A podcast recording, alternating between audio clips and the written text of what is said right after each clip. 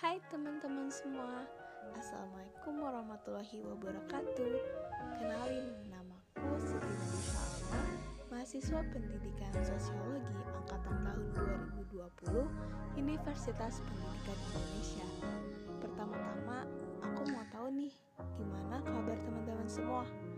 Apakah masih baik-baik aja? Atau udah capek dengan semuanya? Aku cuma mau bilang terima kasih banyak sama teman-teman semua karena masih bisa bertahan sampai sekarang ini. Dan untuk teman-teman yang udah mulai capek, gak apa-apa kok. Aku tahu pasti semua terasa berat banget ya sekarang. Kalian boleh istirahat sebentar aja. Tapi aku mohon untuk jangan pernah menyerah. Perjuangan itu kalau mau memperjuangkan sesuatu harus totalitas loh, boleh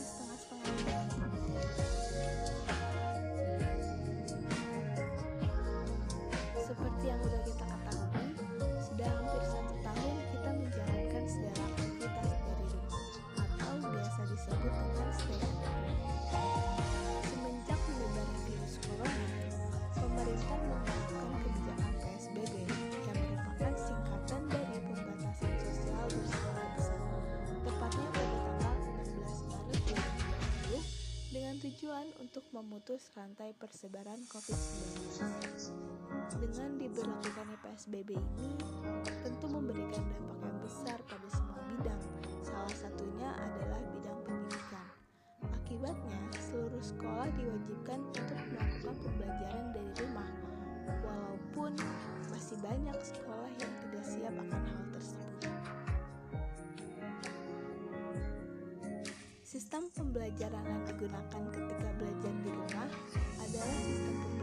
daring, di mana sistem ini memanfaatkan jaringan internet yang ada.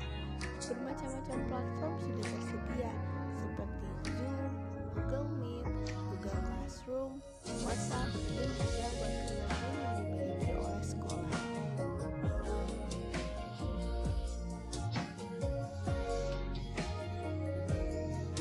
Secara platform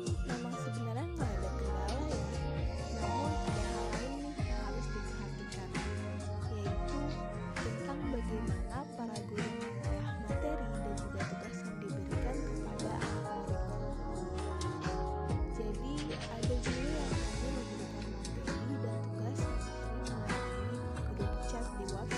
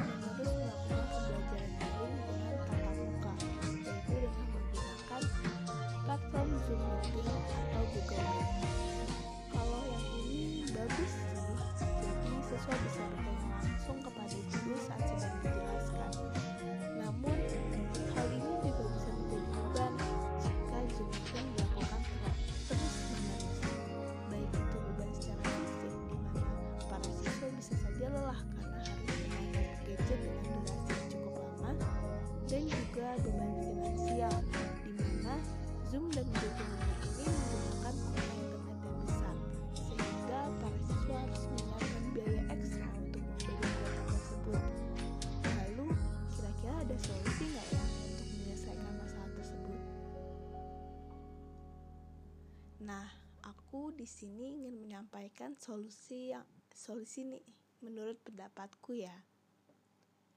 Untuk mengatasi hal tersebut, sekolah bisa menerapkan project based learning atau biasa disebut dengan pembelajaran berbasis proyek. Maksud dari pembelajaran berbasis proyek ini adalah dalam penyampaian materi, para siswa diminta untuk mengejarkan mengerjakan proyek berdasarkan tema yang sudah ditentukan.